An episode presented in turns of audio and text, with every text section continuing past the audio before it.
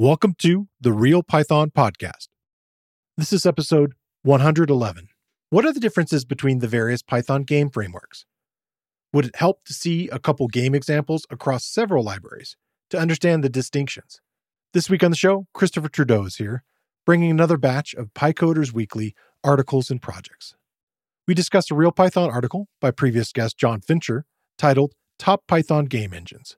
Jon compares five different game frameworks and provides thoroughly commented example projects for each.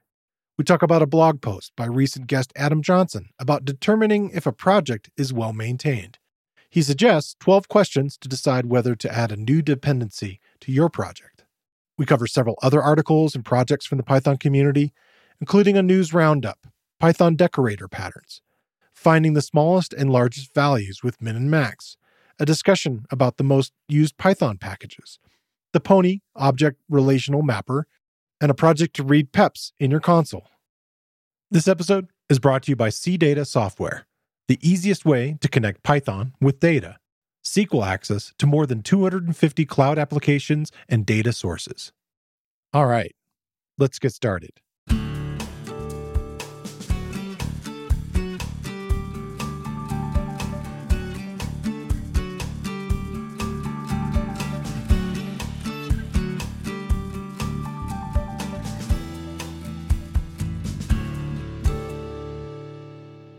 The Real Python Podcast is a weekly conversation about using Python in the real world. My name is Christopher Bailey, your host. Each week, we feature interviews with experts in the community and discussions about the topics, articles, and courses found at realpython.com. After the podcast, join us and learn real world Python skills with a community of experts at realpython.com. Hey, Christopher, welcome back.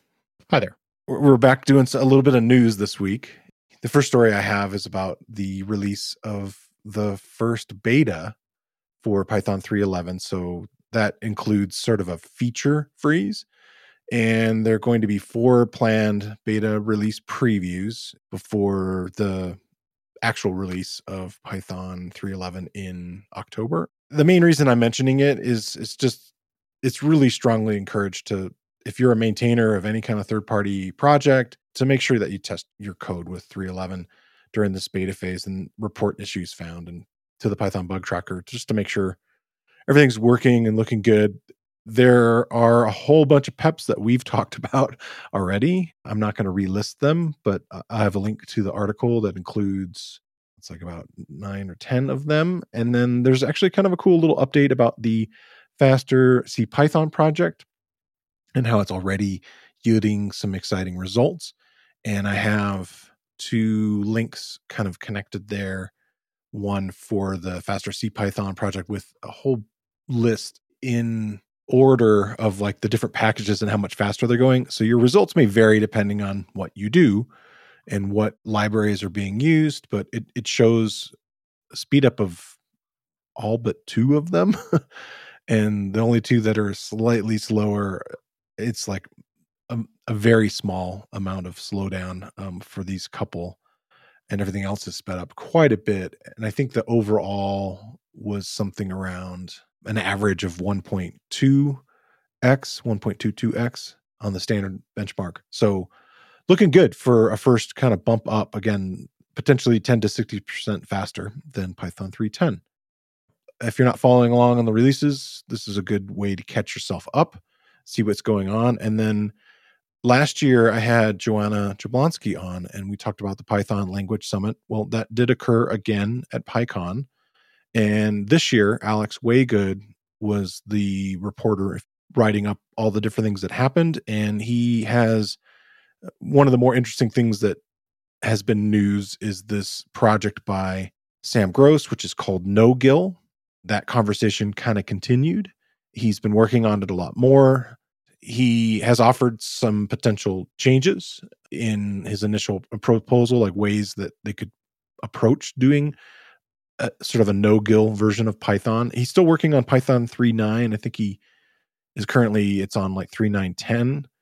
And I think the idea behind that is to make sure it works across like, you know, a really large uh, amount of the different software that's out there running Python. And his new idea is to maybe instead of having a runtime flag, to have a compiler flag that can re- reduce the risk inherent in the proposal. Uh, in his quote is, "You have more of a way to back out." Additionally, using a compiler flag avoids thorny issues concerning preservation of C ABI stability.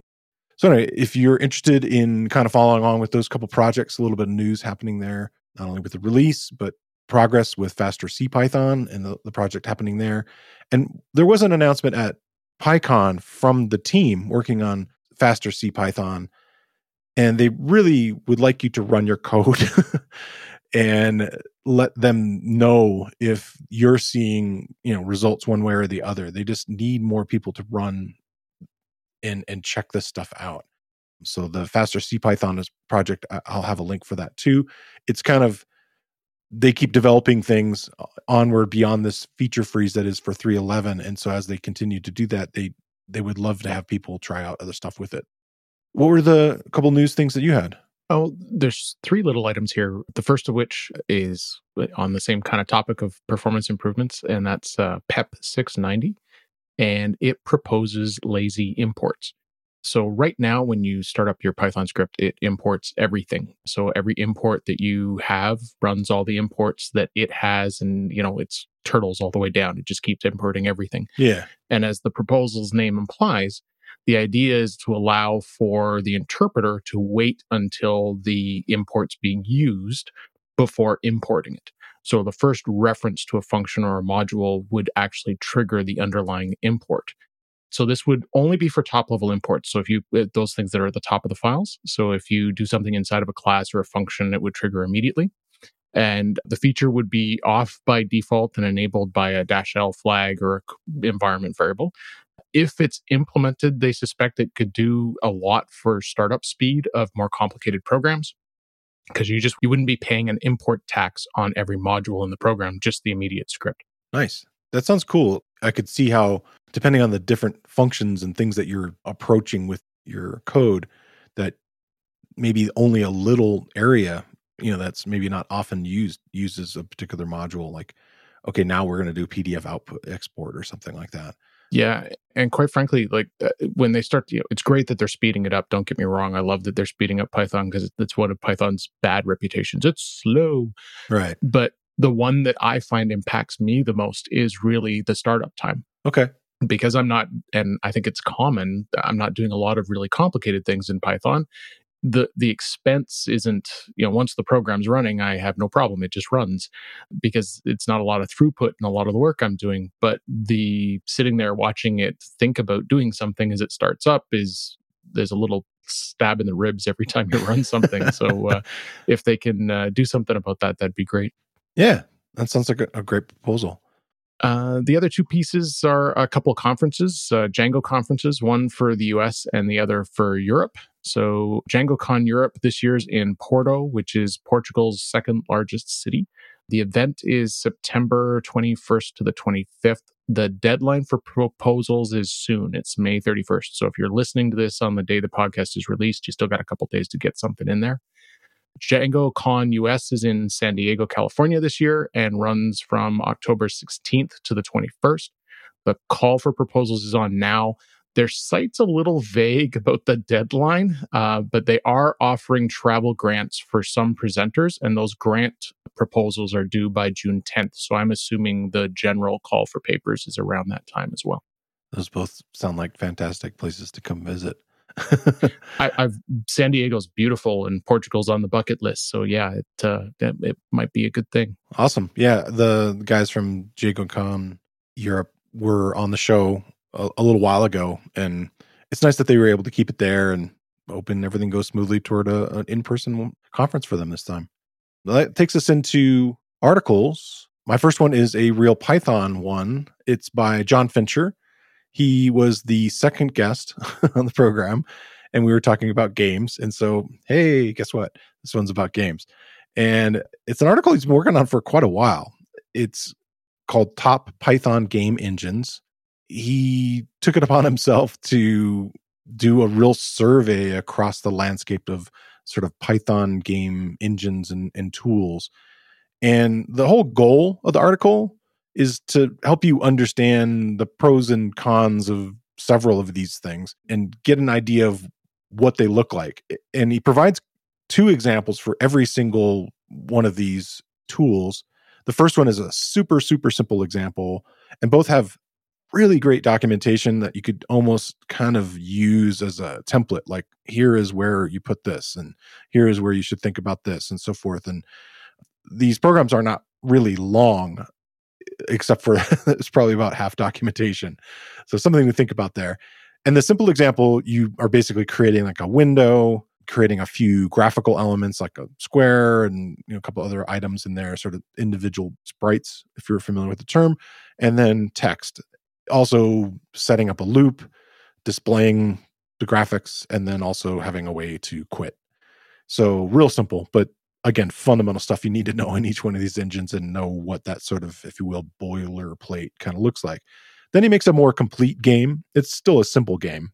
It does have controller input which is a, a nice add which you, you need to understand. In this case he's using a mouse.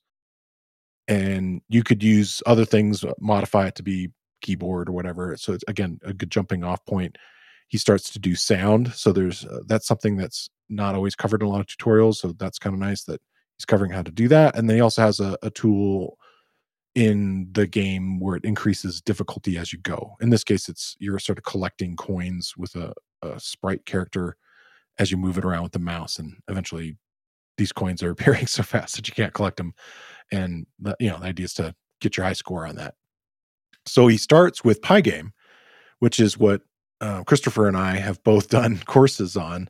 I did kind of a very basic course, but going really deep into the fundamentals of Pygame um, that you can check out. And I might include one of the two of them as the video course spotlight this week. And then you did one on asteroids that was by Pawel Fertyk that you were able to take and turn turn into a video. And so I don't want to spend too much time on that. It's probably the library we've talked about the most. It's the one that's been, I think, perchance around the longest. In my opinion, one nice thing about it is it really has stabilized, at least for me, over the last two years. Um, when version two was sort of coming out, it was a little buggy, especially on the Mac platform. And now with version 2.12, which is the version that he sort of pinned here, it's working great. It's even working great on my new laptop, um, which is uh, using M1. Pygame, what's there to say about it? It's, you know, it's been around a long time. It's a, a very good library for doing this sort of stuff there's lots of examples. I mentioned that book a couple uh, episodes ago, Pygame 4000. That's a nice additional resource there. And again, the whole goal of the article is to see the engines in action, see the code, understand and compare what it's like to write in each one of these, and then learn about, you know, just what's available in them. And why should you write a game in Python versus writing it in something like Unity and Unreal or some of these other like dedicated engines? And what it comes down to is that, you know, you probably like writing Python. That's why you're listening to this show. And this is an opportunity for you to kind of explore that in in games. And there's no reason that you couldn't jump off into some of these other engines, but they're kind of slightly different focus and in a lot of ways you're abstracting even more of the programming away. And that that's something else i want to get get into as we go is like there's these sort of abstraction layers that you kind of build up. The second engine that it talks about is called pygame zero which is based on pygame but it is designed to kind of simplify a lot of things. You are not having to create a game loop which is nice it's already there. It already has an event model to handle drawing updating input handling. There's standardized or uniformed image and text sound handling so it kind of helps to structure a little bit more of that stuff than what Pygame comes with by default. And so it reduces the code almost like, mm, I don't know, 30% in a lot of cases, designed more towards education and sort of accessibility and, you know, kind of geared a little more toward beginning programmers where you can kind of focus a little more about game design and some of the fundamentals of, of programming in it. I've used it. It runs really similar to Pygame in, in a lot of ways. Um, I've seen a couple different sort of gaming sites where the, the examples where they might take like classic arcade games and they they seem to prefer to use Pygame Zero for their examples because of I think some of the reasons I mentioned there that it sort of abstracts a lot of the other stuff and you can kind of focus on more about the design of the game and programming that part. The next one that he gets into is arcade, which he actually did a really great article and tutorial, sort of step by step project on how to make a platform game in arcade. Arcade is by primarily Professor Paul Craven. Somebody I may try to get on the show to talk more about game stuff. Arcade is more modern. It supports OpenGL. It has type hinting. It has frame based animation. It has its own built in physics engine for doing things like you know shoot 'em ups and or other like platform kind of dynamics that you'd want where you don't have to program all that stuff in or, or potentially import one in. It's got a lot better documentation as far as like it's all sort of gathered together and includes tutorials in it and then has a little more consistency in the naming of commands and functions and parameter names and things like that. So it's nice to really compare all these things like i said between these three sort of primary if you will video game engines. And then he wraps it up talking about two uh kind of other potential directions you could go with the game. And they're both kind of geared around adventure games. The first one is literally called adventurelib and you're building a text adventure um, sort of interactive fiction if you've ever heard of zork or gosh i'm trying to think of some names the other ones the, original cave colossal cave and, and, some of these other things where you would be presented with you know a, a pop-up saying you're here in a cave and exits are to the north and east and the west. Hitchhiker's Guide to the Galaxy on the Commodore VIC 20. I believe I'm dating myself. Yeah, yeah. No, I, I played some of these games myself and I'd gone to the back of magazines and typed them in. I think I talked about that with Al Sweigart.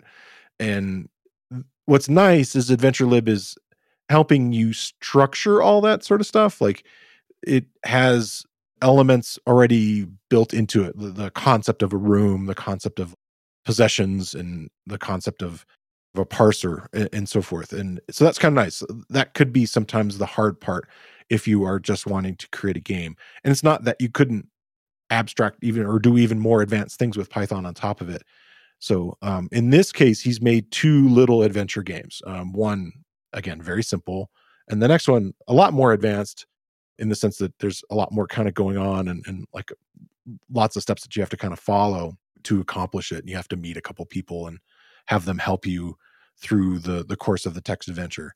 And then the other one is called Ren'Py, which I don't know if we've talked about it, but it's built on top of Pygame. There's sort of this style of a visual novel that that's kind of another uh, genre of video games that's out there where uh, it's presented as like kind of graphical almost like a text adventure with like sort of slides and mm, not really animated graphics, but like flipping between different things. You know, characters appear on the screen, and it's, it's very interesting. And what's different about Ren'Py, even though it's built on top of Pygame, it is really more of a full like you have to download a software development kit an sdk for the thing and then it has its own little special launcher for it so it's a lot more structured in my opinion, a lot of the games look and feel the same, and and maybe that's good or bad depending on what you're you're trying to do. They definitely have a structure to them, and you're actually kind of more like writing a movie that's interactive. It actually has a script. That's one of the names of the files, and in it, your character says this, and you know, the name of character does this, and so forth, and you're you're really scripting out everything else. So I think it might be really cool if you're interested in wanting to write sort of game design stuff, I don't know how much Python you'll learn in it. You'll definitely be learning Ren'Py. So anyway, but it's interesting, and then it includes branching and decisions, and hence it's you know similar to the adventurelib with graphics and stuff on top of it. So he built the same sort of game in it, and all the games are there. You can get them all from the repo and try them out with the graphics and the sound and everything ready to go. You create a virtual environment and install your requirements, you know, pip install that stuff, except for Ren'Py, which you will need to, and he has links for it, download a special SDK and so forth to kind of get into it.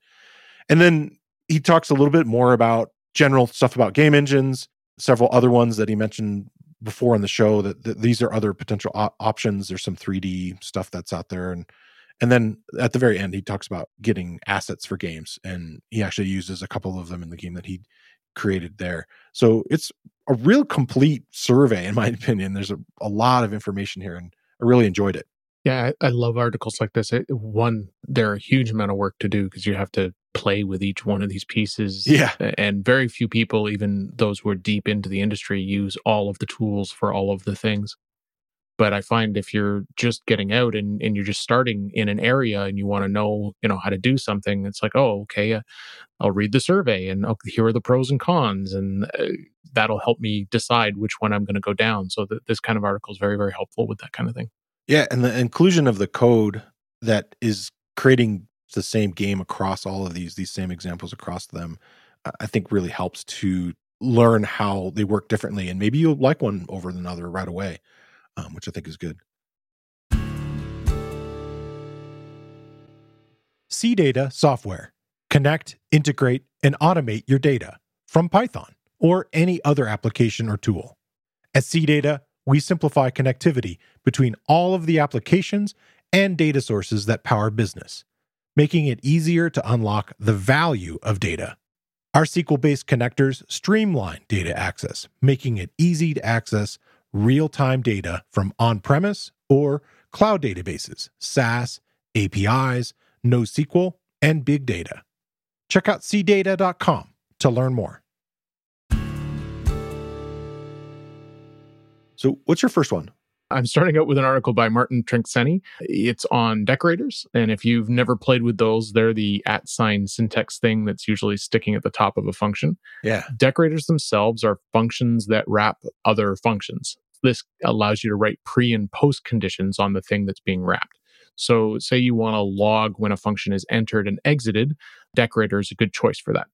So, Martin's article is a bit of a bestiary. It kind of describes the different patterns of decorators and how you implement them and what they're good for. So, he starts with a basic decorator that takes no arguments and walks you through an implementation of a timer. So, the measure decorator wraps a function and that function gets timed and it prints, you know, I'm going to start and this is how long the function took. The second example adds a parameter to a decorator. He demonstrates this through a repeat implementation. So this calls the function that it's wrapping n times, where n is whatever you pass to the decorator. And then he delves into the world of wrapping classes. So you can decorate functions, but you can also decorate classes. And the third pattern is an example of that logging example that I was talking about, but it gets applied to every method inside of a class because it's wrapping the class goes on to cover singletons. A second way of wrapping classes walks you through how Flask uses its routing mechanism, which maps a URL to the function that's the view. Uh, so there's a lot of detail here. So, pretty much almost everything you want from a decorator piece. The only thing that's uh, missing is he doesn't actually talk about the how to make a decorator have optional arguments, but that's a pretty rare case. So I don't think it's really that much of a gap here so yeah, nice and comprehensive, and uh, without getting too much into a lot of decorator articles tend to sort of dive into the and and this is what a closure is, and this is why you want to do it. This one's very much a sort of a plan, right? Like, a, oh, you you you want to time this? This is how you would approach it. You want to repeat it? This is how you approach it. So it's a it's a nice little almost tutorial way of approaching the problem. Yeah, like let's apply these things right away and yeah, very practical. And get going. Garana Hiela, his decorator guide is super detailed and definitely gets into much more nitty gritty if you're interested. But that's been probably one of the most popular things on our site. My course on decorators, which was like only like half of his article, ah, okay, his tutorial, yeah. But it's very, yeah. So there's lots of nice resources on on Real Python for that too. But yeah, I like the structure of this one. It's nice. Um, get in and out. All right. Well, the next one that I have is by another guest, a recent guest in this case, Adam Johnson. He was on to talk about developer experience, and he had this book kind of geared around developer experience in Django, but we really focused on across all of Python things to make your developer experience a little better. And I think he kind of started this as as an ask out into his audience on Twitter. He mentions Im- immediately there's a, a really popular blog post that's out there. It's I had to look it up. It's from August 9th of 2000 by Joel Spolsky on his blog Joel on software and it's called the 12 st- steps to better code and it's sort of a, a list like he calls it the Joel test if you wanted to get an idea if your code's ready or if you're going to judge someone's work or, or what have you, this is maybe a, a, decent way to look at some of it. And he, you know, the first is like, do you use source control? Can you make a build in one step? Do you make daily builds? Do you have a bug database? Do you fix bugs before writing new code? Da, da, da, da. Anyway, so it's like 12 of these things that that kind of are focuses on like kind of the quality of code. And what Adam wrote is the well maintained test 12 questions for new dependencies. The test idea here is whether you and your team are you're sort of deciding on whether you want to add a new package to to your setup we were talking about dependencies kind of earlier. And in this case like do you want to depend on this new software being added to your project? Um, how can you kind of make a, a bit of a determinants of is this well maintained? Is questions are kind of similar in some ways. The first is is it described as production ready and this is something we joked about on the show even the, the idea of a, a, zero version. Is this thing sort of a pre-release thing? Is it alpha? Is it beta? Release candidate and so forth.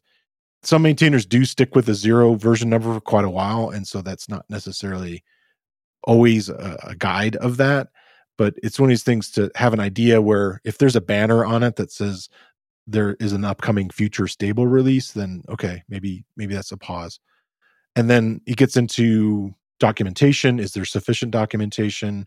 Is there a change log? Is someone responding to bug reports? Are there sufficient tests?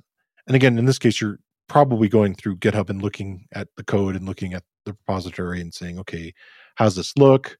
Several things about tests and then a handful of things about continuous integration. Is there ci is the ci passing? And then does it seem like other people are using it which is kind of interesting one like that could be based on stars it could be based on some other things. There's i guess some, there's a stats. I wasn't familiar with it but he shows a thing for pypistats.org and then one that i've kind of this has been my guideline for most projects that i look at has there been a commit in the last year? And that that to me tells me like okay is you know is this thing alive? You know even if it's like simple stuff like maybe just a bug fix or what have you you can tell a lot by the dates that are uh, in a repo. And so anyway it's, it's a neat list. I, I didn't cover them all. He has a, a, bunch of other considerations like the license the quality reputation that the kind of idea of skin in the game. He had created an original th- uh, twitter thread that it, was a good discussion between lots of different people. He lists a lot of the people that commented on there so yeah, it's a, it's a fairly short one, but if you're adding new things, new dependencies, and you're thinking about it, this might be a nice gauge for you to kind of walk through when you're considering it. Uh, the only thing that I'd sort of add to his list that he doesn't talk about is uh, size. Okay and that's because if it's small enough and your team is you know if it, if it, something ends up getting ghosted if your team's willing to maintain it yourself and the license fits then you can do that. Yeah. Uh, i'm not about to do that with something like numpy. Um, but there's libraries out there that might be a couple hundred lines of code that solve your problem and you know you're not really rolling the dice uh, if you can always fork it right? So i think that's the one of the other considerations that sort of overrides this. But for bigger things for sure right? Like if you're trying to make the decision between common packages or whatever one of the things that's pushing me away from one of the ASCII libraries that I use is the fact that there hasn't been a commit in years. And I know when I found a bug, I got zero response. Yeah. So eventually that's going to be a problem. So I'm looking at moving some of my code over to a different library for exactly that reason. Right. So. So that one's not quite small enough in your own exactly. Well, that and I have no interest in trying to maintain ncurses because it's just mind bogglingly throw binary at the terminal and make it do magic things. And I don't want to think about it. Yeah, that sounds like an intense project to uh, become a maintainer of suddenly. what do you got next? Uh, my next one's a real Python article, and it's brought to you this week by the letter L. Sesame nice. Street shoutout. Uh, L is for uh, Leodanis Pozo Ramos, our frequent contributor, and the article is Python's min and max. Find the smallest and largest values title pretty much gives it away. It's a comprehensive look at the built in min and max functions. He starts out with the basics, calling the functions with an iterable, that explains how min and max compare the items in an iterable, which has the logical consequence that the items in the iterable have to be comparable. You can mix and match integers and floats, but if you sneak a string in there with the number, you're going to get an exception. This follows the same kinds of rules as a greater than comparison operator. So anything you can compare with a comparison operator, eh, min and max will probably be able to handle. So if it's all strings, no problem. All numbers, no problem. Mix and match those, and you're going to get a type error. Instead of using an iterable, you can also provide arguments directly to the function. So just list them. That can be convenient if you're you know, quickly have a few variables, for example. He then goes on to spend some time talking about what it means to use min and max with a string. So remember that strings themselves are iterables. So if you pass in a single string, it's going to iterate on the characters in the string. And string comparisons and character comparisons aren't always intuitive. They're based on the ASCII or Unicode character values. So you get things like all capital letters are greater than all small letters. So it doesn't always have the, the effect that you might think it does. And this is nothing special to min and max. This is just how comparing strings work.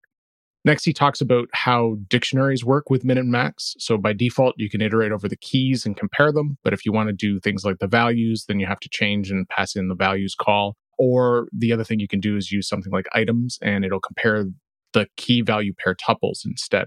Okay. Which that one I always find interesting because if your keys are perfect match, then it moves on to the value to do the comparison. So uh, right, they're sometimes squishing everything together gives you an ability to say something's bigger or smaller. So both min and max support optional arguments that change their behavior. The key argument, K E Y, uh, allows you to specify a function that modifies the value being compared. So, say you had a list of strings that contained numbers. You're on the web and they've been passed in as parameters in a URL, for example. If you pass in int as the key argument, it'll run that on each thing before they're compared. Uh, there's also a default argument which specifies what to return if there were no values being compared. Uh, it only works if you're passing in an iterable, not an argument list. And this is useful if you've got, you know, a variable that's got something in it and you want to have some sort of default behavior in case the variable is empty. Because min and max accept argument lists to compare each of the values, key and default are explicit. You have to name them to use them. You can't just t- chuck them on the end. Uh, so you have to be a little careful with that. But otherwise, the article then goes on to include sort of a recipe book talking about common uses of min and max, things like removing the smallest or larger value, finding closest set of Cartesian points in a list, finding coprimes, bunch of other stuff. And then the final bit talks about the special methods on objects that are used in comparisons. That'd be dunder LT and dunder GT for less than and greater than. And if you implement those on your object, then your object will work with min and max. And that comes back to things we talked about in the last couple shows. Yeah, yeah. So loads of detail here, you know, the, the quality that we kind of expect from Leodanis. So uh, good little read. Yeah, that's nice. You always look at the top line and go, ah, I know that. you yes. know, and there's like so much more depth underneath there that you can kind of get into. So yeah, feel free to look at the table of contents before you move along there there might be more under the hood that that you were not expecting, especially in the case of Leodanis' article. This week, I want to shine a spotlight on another Real Python video course. We mentioned it earlier in the episode as a suggestion for learning about creating games with Python. It's titled Using Pygame to Build an Asteroids Game in Python.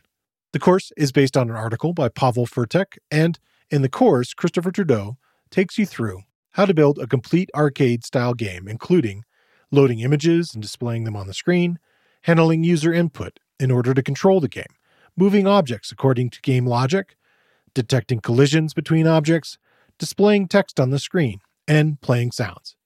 I think building games is a good way to practice your skills, and it's a good exercise to use portions of Python you might not have regularly employed. And like most of the video courses on Real Python, it's broken into easily consumable sections. You get code examples for each stage of building the game, and all Real Python courses have a transcript, including closed captions. Check out the video course. You can find a link in the show notes, or you can find it using the enhanced search tool on realpython.com.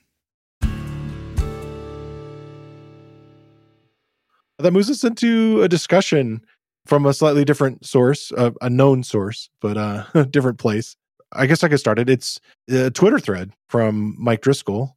Mike's been doing this from time to time just to kind of start a conversation. And this one kind of blew up. There's a lot, a lot of people responding to it, which I thought was interesting.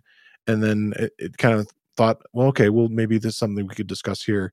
One of the things that I think a lot of people missed in what he wrote is his initial question was wh- which three and i think he's using like a an emoji number three there python modules or packages do you find yourself using the most a bunch of people that we've talked to are uh, in this list which is kind of cool and there are some really common answers pandas being probably the most common in their lists yeah, Mike obviously has a lot of data crunchers following him because a lot of I was surprised. A lot of pandas, a lot of NumPy, a lot of Matplotlib. Or Jupyter, yeah, yeah. And that's kind of my background. Like when I was working in this marketing department, I was firing up a Jupyter notebooks and crunching data frames with pandas. And the only thing I would add is my favorite tool for visualization at the time was Bokeh. I was learning it and a couple other ones at the same time, but that I like that one because it was a it allowed a little more interaction at the time when I was playing with it. The things that I find myself using the most now, I can't give you a specific number. I bounce around a lot. Probably if you were to do some kind of search across the repositories of stuff that I have on my machine here and playing around with, it probably would be something web based like Django. So it's interesting that you say that because that's the hole I fell down. Okay, you went and dug in deep, huh? I so I I started sort of thinking, how do I answer this question besides off the top of my head? So I wrote a little script that found all of my requirement.txt files and totaled them up. And there's stuff that I maintain that is actually my libraries versus stuff that I've forked, uh, which changes the numbers, of course. Okay. And uh, what was interesting, uh, kind of obvious, but it wouldn't have been the answer that I would have given by default.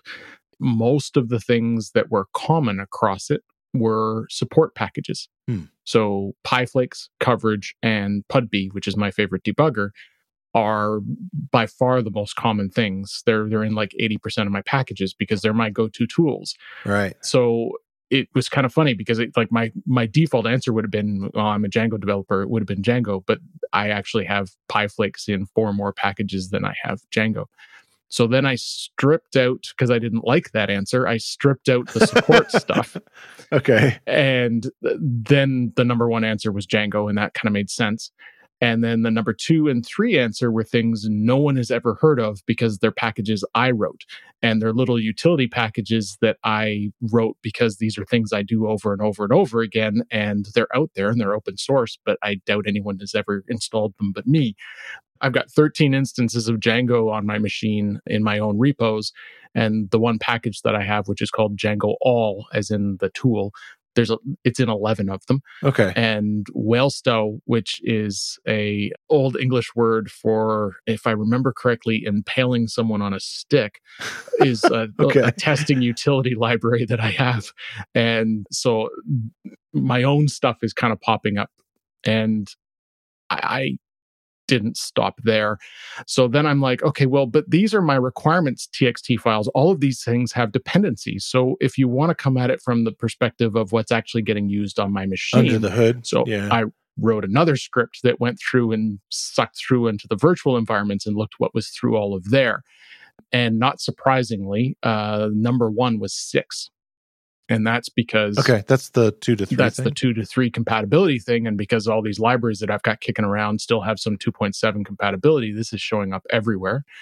And the second there was a tie for the second most popular which was Pygments and chardet okay. Uh, and i suspect that's because both of those are used by sphinx. And because sphinx is used by just about everybody for all their documentation those things end up in a lot of places and then the third one was certifi, which is uh, cert- certificate management yeah, pieces. Okay. And again, because of the web pieces, you're dealing with certs and all that kind of stuff. So it was kind of interesting that in these three different areas, the answers were three completely different things. So it all kind of depends on the perspective of your question. And yeah, and how you uh, do your research. yeah. And, and quite frankly, except for the answer Django, I don't know that I would have answered any of these, right? Like I, I, out of those, what, what, I just listed, what uh, eight or nine different libraries, I would have guessed one of them correctly. In your Django development, are you using, I don't know, psycopg is how I want to pronounce it, um, that database tool? Uh, depends on the client and it depends on the application. So for smaller stuff, I usually just stick with SQLite. Okay. If I get up into a client that's going to require more hits, then then I often attach to uh, to Postgres. Yeah. Right, and then you might need something like that. Okay. Yeah, it looks like other ones that were in here, you know, beyond the Panda stuff. Requests is is in there. Um, FastAPI is yep. in there. Super popular. PyTest, Flask, and then yeah, I mean, there's a handful of other ones, and then some people were listing stuff from the you know the built-in the uh, standard library stuff, which I think is interesting, um, like Pathlib. But yeah, I don't know. It's interesting. Uh, the, the other one I saw a lot was Boto, um, which or Bodo. Sorry, I don't, I don't want to pronounce it, but anyway, the AWS package was another common one. I yeah, of course. Yeah. But it's it's interesting even the question because it's modules or packages, and my brain immediately goes to things I install. But technically, yeah, yeah, modules, yeah, you know, OS and sys are probably going to be there for me. argparse, I bet, is going to be there. Yeah, um, I'm not going to fall down the hole again and start writing Python parsing things and hold on, wait through all my files for what the import yeah. list is. Yeah. Well, cool. Yeah, so it's kind of fun. I, I, thought it was kind of an intriguing, you know, thing to kind of look at and, and uh, kind of dive into. And that takes us into projects. And do you want to go first on this one? Sure. So I, I just finished building out a course on SQLAlchemy. And anybody who's listened to us before probably has heard me say the word Django probably really recently. yeah. Possibly more than once. So I was kind of interested in digging into this one. It's called Pony and it's a competing ORM so it was kind of because SQL uh, Alchemy was fresh in my mind, and because I know Django like the back of my hand, it was interesting to sort of see another approach at the ORM world. So if you're not from this space, ORM is object relational mapping, and it's a way of uh, accessing databases so that what comes back from a row is a object rather than say a straight tuple. Uh, so it allows you to map your classes to objects in tables. So, like Django and SQLAlchemy, uh, Pony you, requires you to inherit from a base class. Theirs is called Entity. And then inside of that class, you declare your mapping. So, interestingly, they use references to Python built in types to define your columns. So, if you want to store a integer called age, say, the line would be age equals required, and then passing int in as a parameter to the required object. In addition to required, there's another object called set, which you use to declare relationships.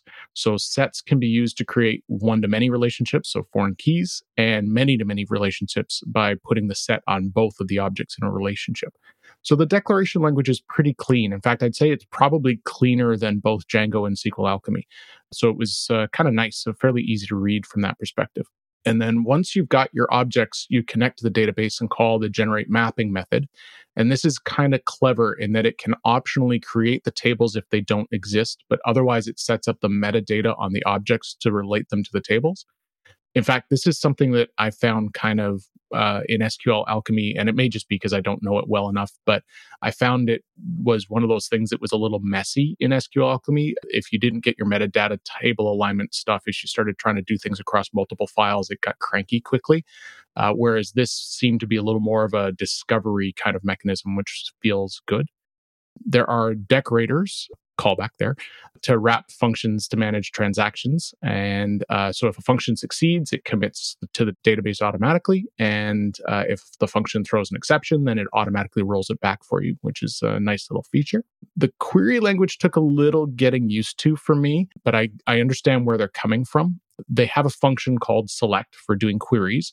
Uh, but instead of mapping to like SQL syntax the way Alchemy or Django does, where you do like select or filter or whatever, they allow you to create queries by using generator syntax. Hmm. So the select looks kind of like the inside of a list comprehension. So you might find something that's like P for P in person if P dot age is greater than 20, for example. And they take that generator and they translate it into the actual where clauses and the underlying maps to the objects. So it, it took a little to get my head around it. But for a Python programmer who's not really familiar with the database side, you don't have to really learn a whole bunch of database crap. This is just, oh, I can do it. Yeah. And of course, the challenge with ORMs always is that's how you get into trouble if you don't fully understand it eventually. But if you're doing something simple, it's not a bad idea. They also allow you to expose the underlying SQL, which is nice. So you take a like the result object from a select or the query object coming back from a select, and you can call a show method on it, and it'll spit out the actual SQL that's connected to it. So you can debug the SQL if you don't think you've got it right. Uh, and like SQLAlchemy, it's got a mechanism in it so that you can raw, write raw SQL on your objects. The other one that was kind of neat is you can get at the ob- an object directly via its primary key. So let's say if I've got people, I could go people square bracket three square bracket, and that will return the the person object in the database whose primary key is three. Okay. Bit of an operator overloading there, which I'm not sure how how clear that is, but it is a nice, quick, and easy way to do it. If a nice little shortcut in your code. Yeah. And then the last thing I found was kind of cool is there's also an associated Pony ORM editor as well. So it's a browser based entity relationship diagram editor, which allows you to generate SQL as well as Pony ORM code. So it's related to the project it's a neat little tool that uh, can help you build things out and you can go a little more drag and drop. So, again, if your database chops are a little lightweight, then uh, this might help you save you from making uh, obvious mistakes. Yeah, I, I think that would be handy, especially as you're you know learning the database and setting it up to kind of visualize it that sounds cool yeah, yeah i had a recent guest on talking about another orm um, recently uh, called prisma client and that was kind of a fun one to kind of just talk about different ways to approach this problem. And in that case, it's the idea using this tool called Prisma that goes across all these different platforms. Again, kind of moving back and forth. So yeah, I'm excited to to see new takes on this and some of the stuff in Pony sounds really cool too. Like that visual stuff sounds nice to kind of see there. Yeah. Yeah, and it, it seems pretty robust. Like I hadn't heard of it until I found it uh, for the PyCoders newsletter, and it seems to be in use and uh, lots of stars and stuff. You, you get in your own little niche, and you don't necessarily see what. It's not like I'm I'm not going to go looking for a new ORM because I've got two that I'm used to, right? So yeah, so it's always interesting when you're like, oh, hey, there's this thing I've never heard of that seems to be really well done and popular. Well, there you go. yeah, nice. So my project is is pretty small, but really handy uh, considering how often that we talk about the Python enhancement proposals here, PEPs. Maybe we just give you a number and instead of having to go search for it, Geir Arne Hjelle, he's actually created a tool that's pip installable. It's just called PEP Docs, P E P D O C S. And it allows you from the command line, once it's installed, to type PEP space eight and boom, there you go. You see PEP 8 listed out inside your your terminal. Having it pop up in the terminal because usually these PEPs are pretty long, and uh, you know having to scroll back and find it or see where it got cut off. But if you type help, you'll get to see all the different commands that are in there. And one of the ones that I found right away was like, oh great, I can make this as markdown. Oh great, I can have it save it as a file. And just those two little additional flags like was like awesome. I was like, okay, cool this could be really handy. And then he's got a way that you could just import it and then use uh, some basic syntax to maybe work inside of a, a, project that you have if you need to look at it. The standardization of the way PEPs are presented online helps this project in, in a lot of ways, but it, it, I think it's just kind of a neat little project and maybe a good way to look at how projects can be structured because it's fairly small. He uses Flit as his setup tool and yeah, just a, it's a nice little simple project, in my opinion, simple in the sense that there's not a whole lot of code to it. But he's been working on it for a little while. Looks like a couple years. Just recently, you know, kind of updated it, and you found it in the PyCoders list, and I was like, oh, this looks cool. And you know, it's nice to be able to just type in that number and and see what's going on with Python enhancement proposals. But and never underestimate the power of anything on the console because as soon as you've got that, now I can pipe it through grep and I can Yeah, sort Search, and yeah. find snippets and use more and right there's all sorts of things uh, that that become powerful simply by being able to chain things together. The the, the pipe operator in in Unix environments is your friend. Yeah, one of the newer things that I, I'm seeing more often in these peps is code examples, and so this would be a nice way to get the code examples out of it too, to kind of try things and and so forth. So yeah, it's nice to be able to have that stuff ready at your fingertips. So a nice little command line tool. Well, I think that takes us to the to the end. Thanks for gathering a whole bunch of new PyCoders goodness for us this week. You sure you don't want to say something controversial about the walrus operator just so that we're consistent? No, I'm I'm good. Okay. Well, next week it is. All right. Uh, we'll find some new controversy to explode into this world. All right. Thanks, Christopher. Talk to you soon.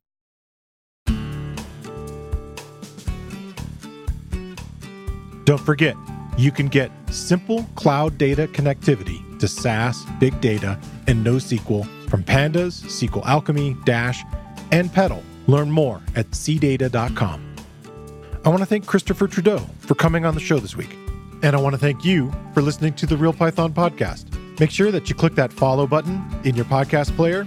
And if you see a subscribe button somewhere, remember that the Real Python podcast is free. If you like the show, please leave us a review. You can find show notes with links to all the topics we spoke about inside your podcast player or at realpython.com slash podcast. And while you're there, you can leave us a question or a topic idea. I've been your host, Christopher Bailey, and I look forward to talking to you soon.